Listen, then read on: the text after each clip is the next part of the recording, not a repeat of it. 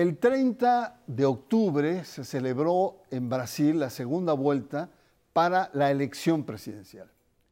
Ganó Luis Ignacio da Silva Lula con el 50.9%, seguido muy cerquita, muy cercano Jair Mesías Bolsonaro con el 49.1%. Como vimos hace unas semanas, fue una contienda muy polarizada donde se usó lo religioso como parte de la estrategia electoral.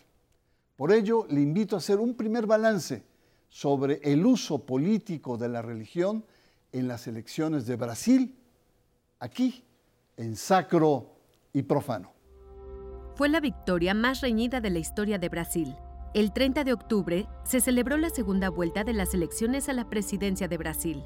Con el 99.89% de los votos escrutados, el líder de centro izquierda, Luis Ignacio Lula da Silva, se impuso con el 50.9% de los votos, frente al 49.1% que obtuvo Jair Bolsonaro. Lula, con el rostro visiblemente cansado, en su primer mensaje en Sao Paulo, como presidente electo, fue muy emotivo y cargado de vocaciones religiosas. Lula dijo, quiero empezar agradeciendo a Dios. En mi vida entera siempre pensé que Dios ha sido muy generoso conmigo permitiéndome que saliera de donde salí para llegar a donde he llegado. Me considero un ciudadano que ha vivido un proceso de resurrección porque intentaron enterrarme vivo y aquí estoy. Fue uno de los procesos electorales más polarizados, colmado de guerra sucia y una constante utilización política del discurso religioso como estrategia electoral. Existe el llamado voto religioso en Brasil.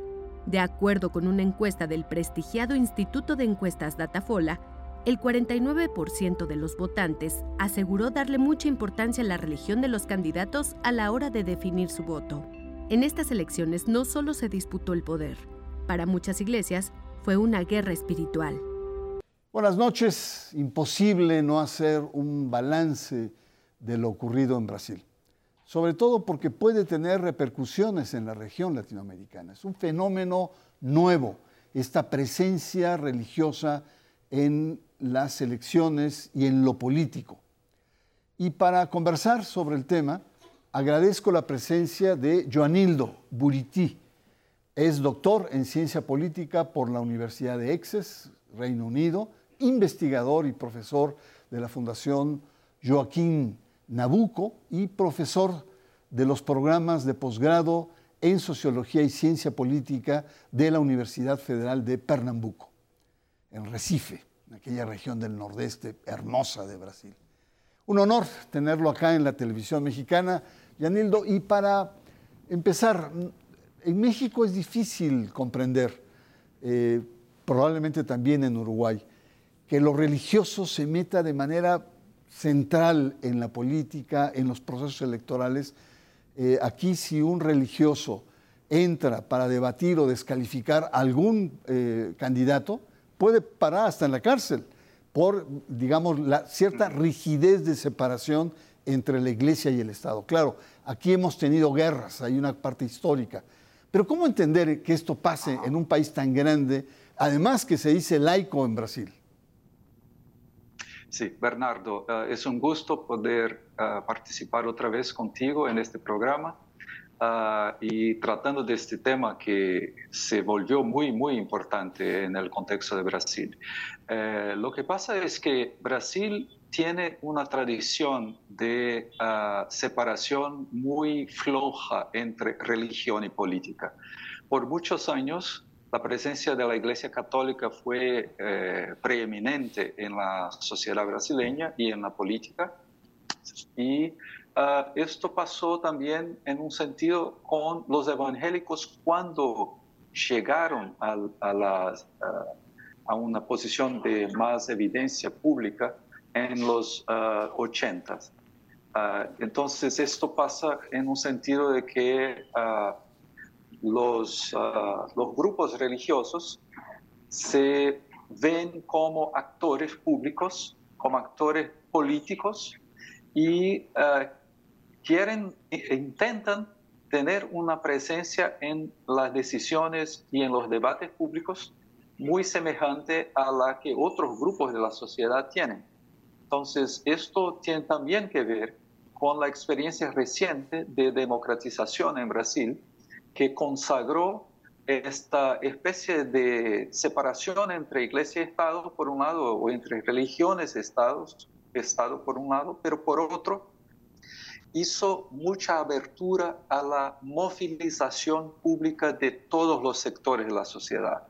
Y los sectores religiosos, especialmente a partir del impacto que, hubo uh, la Iglesia Católica más progresista en los años 70 y comienzos de los 80, también se uh, metieron muy fuertemente en la movilización uh, política post-democracia. Y esto pasó con los evangélicos y nos trae, traje hasta este punto. Em, ayúdanos a entender también eh, un dato que me llamó mucho la atención de Datafolia, que es eh, una em, encuestadora muy seria de, este periódico, La Folia de Sao Paulo, que decía que 49%, cerca de la mitad de los votantes, lo religioso era muy importante para tomar una decisión política. También ayúdanos a entender esta parte para poder posteriormente ubicar el tema de la participación de las iglesias. ¿Por qué lo religioso es tan importante en la toma de decisión política de los brasileños? Ah, por muchos años, ah, las instituciones políticas han ah, sido muy fuertemente cuestionadas en Brasil por, por el tema de la corrupción, por ah, el tema de la distancia entre la voluntad popular y ah, el trabajo hecho por los parlamentarios y los políticos en cargos del Ejecutivo. Y eh, eh, esto desarrolló una pérdida muy sistemática de confianza de la población en las instituciones establecidas de representación política y de gobierno.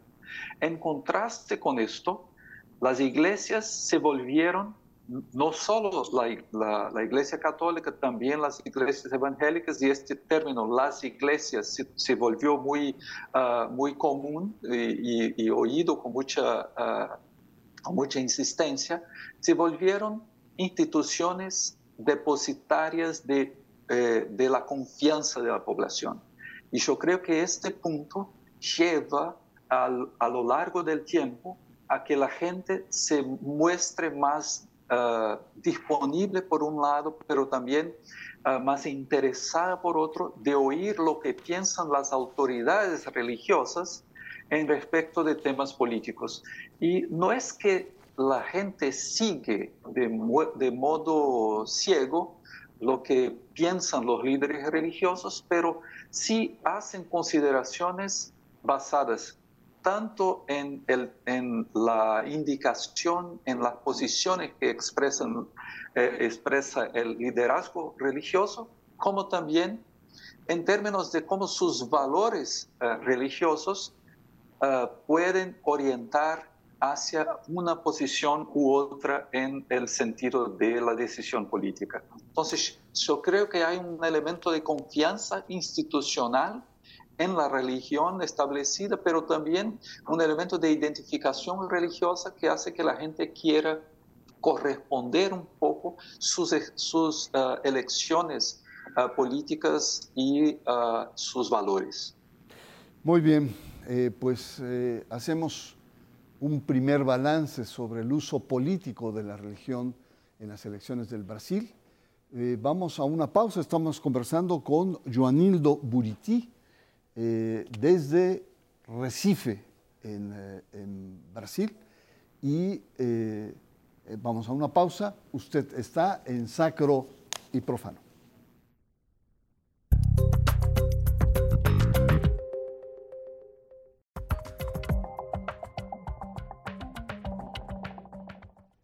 Regresamos, hacemos un balance del uso político de la religión en las importantísimas elecciones en Brasil. Em, estamos conversando con el académico Joanildo Buriti, que nos está dando un panorama para entender eh, lo que ha pasado. Y uno de los aspectos que llamó la atención es el uso de la estrategia de lo religioso en la campaña, pero también el uso del miedo, una especie de miedo hasta escatológico. Lula va a cerrar las iglesias, va a traficar a los infantes, va a exaltar la ideología de género, reinarán los homosexuales, las familias tradicionales están amenazadas, es decir, todo ese tipo de, cuestiones que en Brasil muchos eh, analistas plantearon lo que llaman el pánico moral. Me gustaría mucho escuchar tu opinión del hecho y de este concepto que yo no había escuchado del pánico moral como un uso religioso político para inhibir o descalificar a los contrincantes? Yo creo que podemos empezar por la idea de pánico moral. Es, un concepto de la sociología que trata de, ah, de tener en cuenta cómo se puede ah, crear una especie de clima de opinión, de desespero en la población por la presencia de una amenaza inminente y que eh, puede traer eh, catástrofes, ¿sí? O puede generar eh, traumas muy profundos en, en, la vida social. Y esto no solo se planteó y se plantea en términos de religión, pero en este caso específico, la, la utilización, el uso de la religión para promover situaciones que llevan a la gente a, a tomar posiciones y decisiones muy en términos de miedo, de, resentimiento y de esta percepción de que hay una amenaza muy poderosa e inminente, es, configura lo que, lo que llamamos de pánico moral. Eh, justamente eh, eh, el tema de las posiciones políticas que muchas veces están por encima o están justificadas por la cuestión religiosa, pero cuando uno ve eh, los católicos conservadores, tenían tanto entusiasmo y enjundia por Bolsonaro como los conservadores eh, evangélicos. E igual manera, sectores eh, evangélicos, sobre todo atraídos por los programas sociales de Lula, con católicos progresistas, es decir, si hay, efectivamente hay un sustrato religioso, pero también hay una justificación religiosa a posturas políticas preconcebidas. ¿Cómo ves esta, esta diversidad o esta fragmentación de, de, lo religioso y lo político? Grupos religiosos y grupos no religiosos han reivindicado esta identificación política de derecha y, esto, y con esto toda una tradición de participación y de ideologías políticas se ha ah, ah, vuelto muy importante en el debate público, ¿sí? Pero esto no oculta el hecho de que las religiones son muy diversas diversas no solo en términos eh, religiosos propiamente dichos, pero también diversas en términos de cómo sus miembros, sus peligreses, se posicionan frente a cuestiones políticas. Y en ese sentido ah, se puede establecer distinciones muy claras entre la forma como el religioso es políticamente movilizado entre grupos más progresistas o incluso de izquierda política y, eh, y que hacen cuestión de no transformar el debate público en un debate cerrado por temas religiosos, convicciones, valores religiosos, y la forma como grupos más conservadores que se ven en un sentido amenazados por la pluralización creciente de la sociedad, se ven también movilizados para hacer uso de la religión en estos términos que hemos discutido.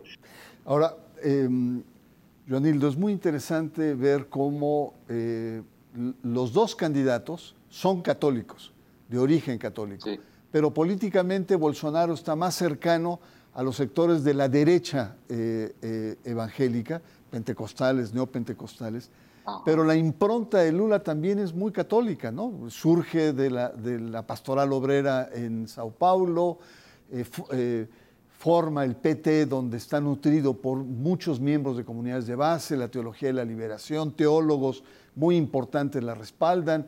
Eh, en, el, encierro que tuvo Lula, intercambiaba cartas con el Papa, el Papa lo alentaba.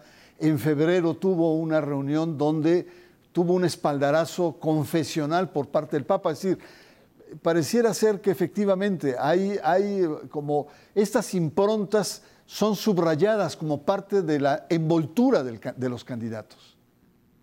Sí, sí. Uh, no tanto por Lula tradicionalmente, porque es cierto y lo tienes muy claro, muy preciso, como, como pusiste eh, la, las distinciones entre los dos candidatos, pero por tradición Lula no hizo de la religión un tema de su, uh, de su uh, actividad política. hace muy poco tiempo, incluso, incluso en los años en los que hice uh, acuerdos y, traje a los evangélicos pentecostales al interno de su coalición política, todavía no, no movilizaba el tema de la religión de forma explícita. Pero en, este, uh, en estas elecciones, y esto ya ocurre en Brasil desde por lo menos el impeachment mil, de 2016, este tema de la religión se, uh, se ha, ha, vuelto como un tema que arrastra las, las posiciones de todos los candidatos hacia uh, pro o contra o qué piensan de esto y de aquello en términos religiosos. Y en ese sentido, Lula se, vi, se vio presionado en, este, en estas elecciones a pronunciarse política, uh, uh, religiosamente respecto de temas que estaban en la agenda uh, política del, debate. Una agenda que no es propiamente la agenda de los problemas más importantes que Brasil tiene que resolver, pero por los grupos religiosos que, eh, que mantuvieran un control muy fuerte de la agenda pública en los últimos años. Eh, esto se, se, como se demandó de Lula que hiciera pronunciamientos respecto de estas cuestiones. Pues muy bien, eh, vamos a hacer un pequeño corte. Estamos conversando sobre eh, las implicaciones políticas de uso de lo religioso. Nos están quedando algunas cosas más eh, claras, ¿no? Y yo le invito a que cerremos después de esta pausa y usted está en sacro y profano.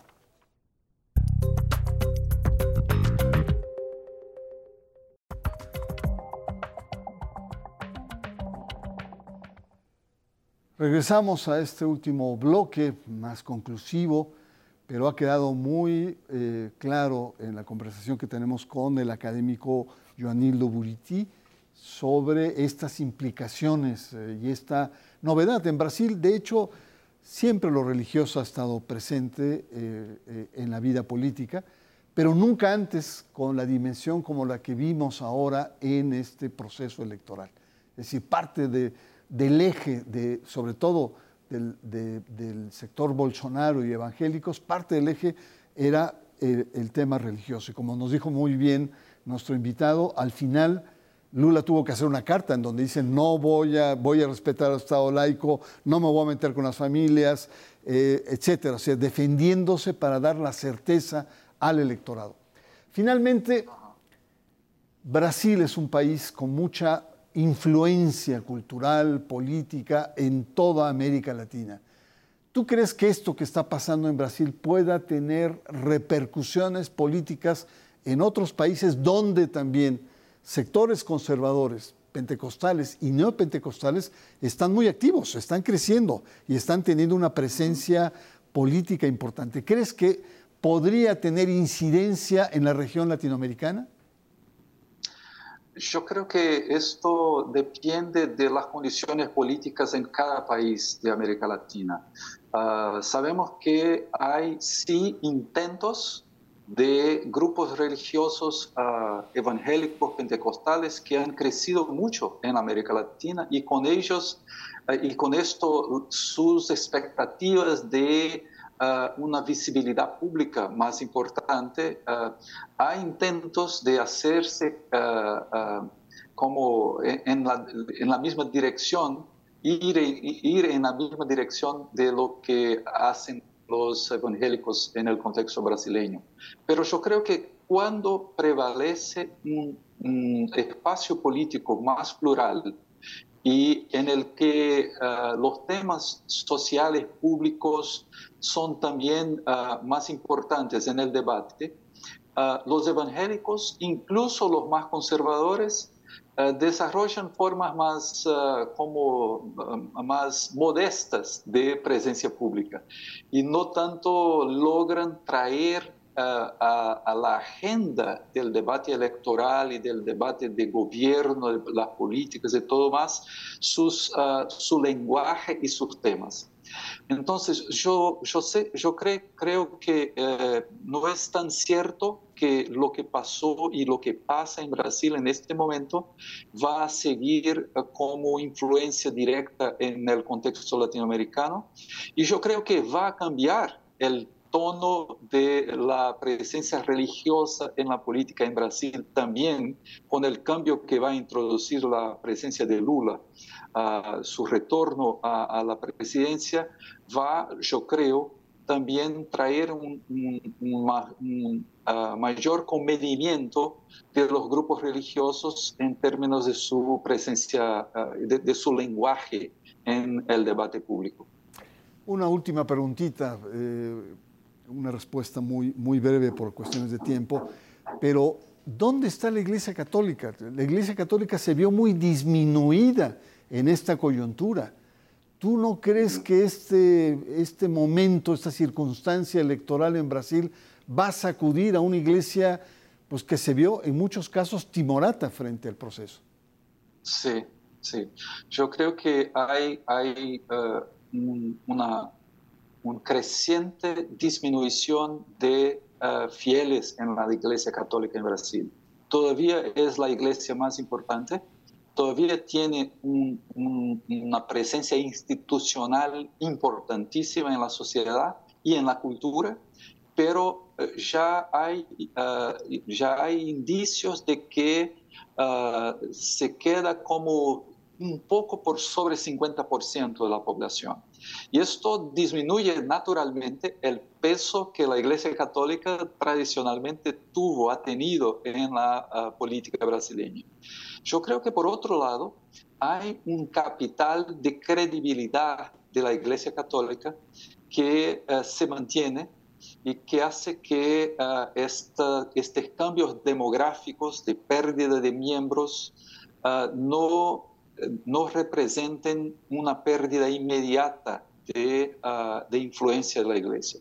Pero es, es verdad que hay menos impacto de lo que dicen los obispos hay menos impacto de lo que dicen los curas y, ah, y los católicos y católicas más, con más libertad deciden cómo hacerlo, cómo pensar sobre temas que la iglesia hasta poco tenía posiciones muy fuertes y muy definidas respecto. Entonces esto yo creo quiere decir que ah, hay una pérdida de espacio y en un contexto no solo de otras religiones, pero también de ah, otros grupos sociales movilizados en torno a temas distintos que hacen que la Iglesia Católica se, uh, se posicione de un modo más comedido y más limitado en la sociedad. Pues muchísimas gracias, eh, Joanildo. La verdad, aprecio mucho eh, la visión que nos has dado, ha sido muy interesante y por supuesto que vamos a estar muy atentos en lo que pasa en Brasil.